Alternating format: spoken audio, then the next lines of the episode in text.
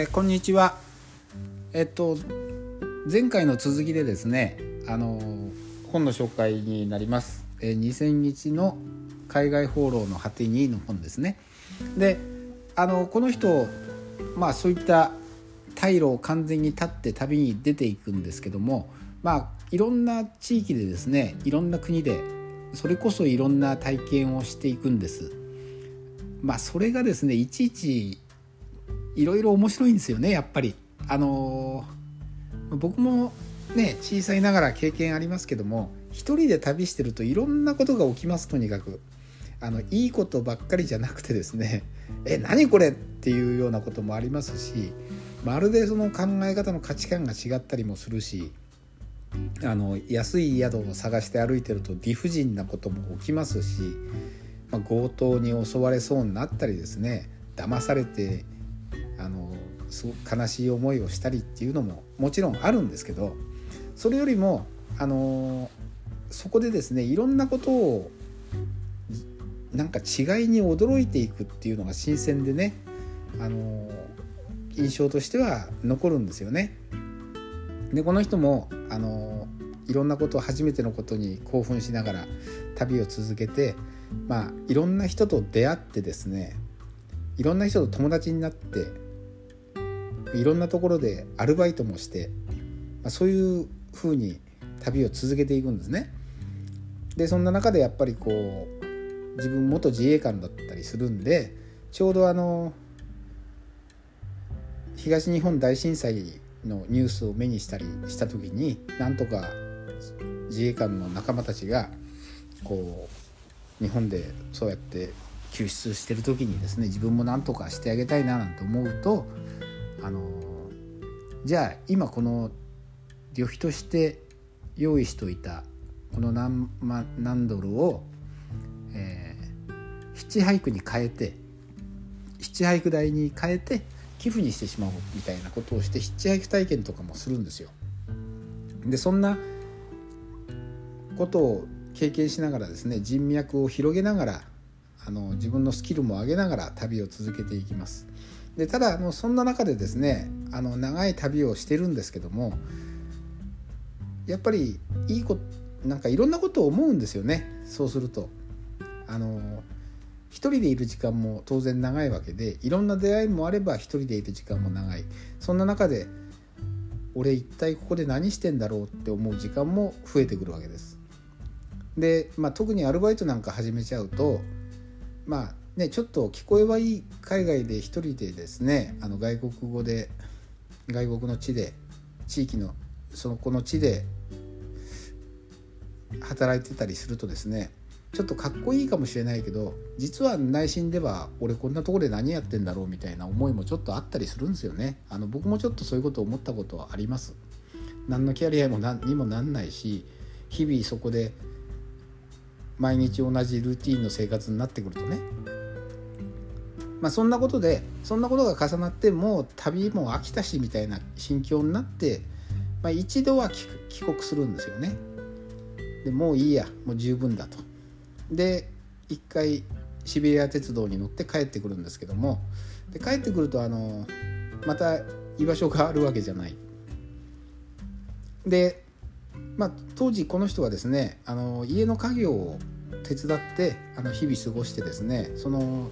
日本にいる間ちょっと海外経験があるということでその海外交流団体のボランティアとかねそういうところで、えー活動したりもするんですけど、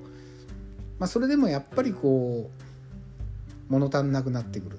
で2回目の海外放浪生活に出ちゃうんですよね。やっぱりこう病気なんでしょうね。まあいろいろ理由は書いてありましたけどちょっと肩の力を抜いてもう一回旅に出たいということでもう一回旅に出ます。で、まあ、彼、まあ、さっきも言ったようにですねインターネットを駆使してしかもあのと語学力もそこそこあるもんですからいろんな国の人と友達になってるんでねいろんな知り合いを訪ねてあの泊まりに行ってですねそうやってあの旅を続けていくんですけどもまあそんな中であのまたアルバイトをしながらやっててまあある日ですねニュージーランドだったかなあのすごく待遇のいいゲストハウスの仕事に巡り合うんですね。で最初は下働きなんですけどもだんだん仕事を任されるようになってその仕事がすごく楽しいと思うようになってきたと。で彼曰く、まあ、この仕事の経験が後の自分のあの原点だったなみたいなことを言ってるんですけどもでそのゲストハウスのどっちかっていうと待遇のいい仕事だったんですけど、まあ、そこに長くいることは諦あのやめてですねなんかあのちゃんと就職しないかみたいな話もあったみたいなんですけど、まあ、それも蹴って、えー、旅を続けて最後はあの巡礼地のなんかあのキリスト教の巡礼地を訪ねるみたいな旅を最後に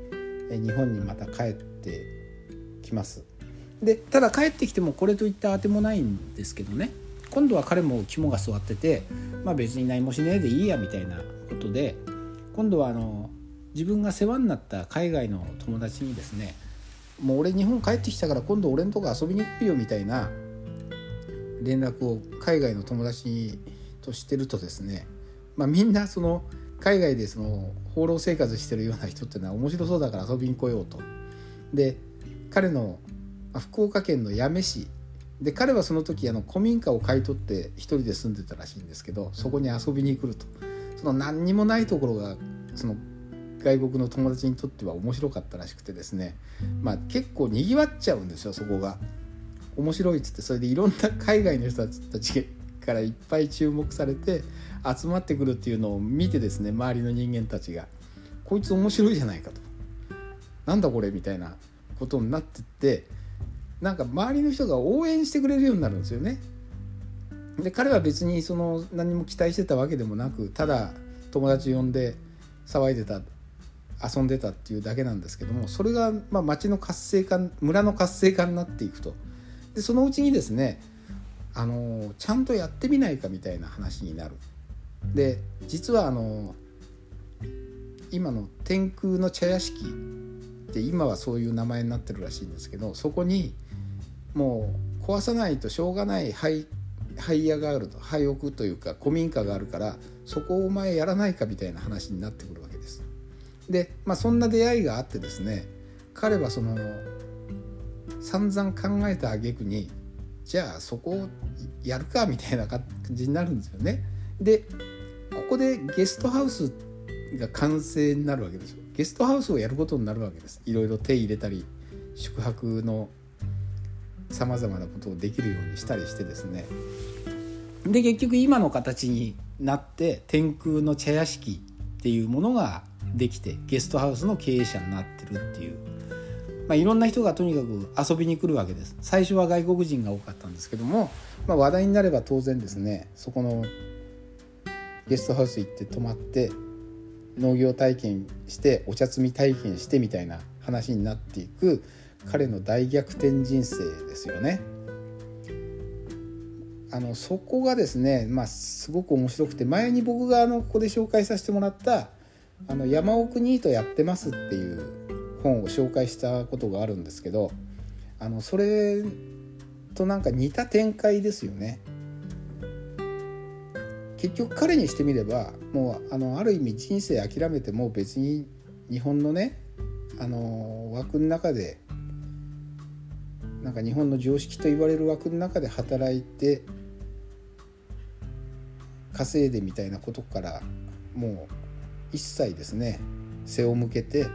毎日面白おかしく暮らしてりゃいいや友達呼んで騒いでりゃいいやがやがてこれは町にとって面白いぞと。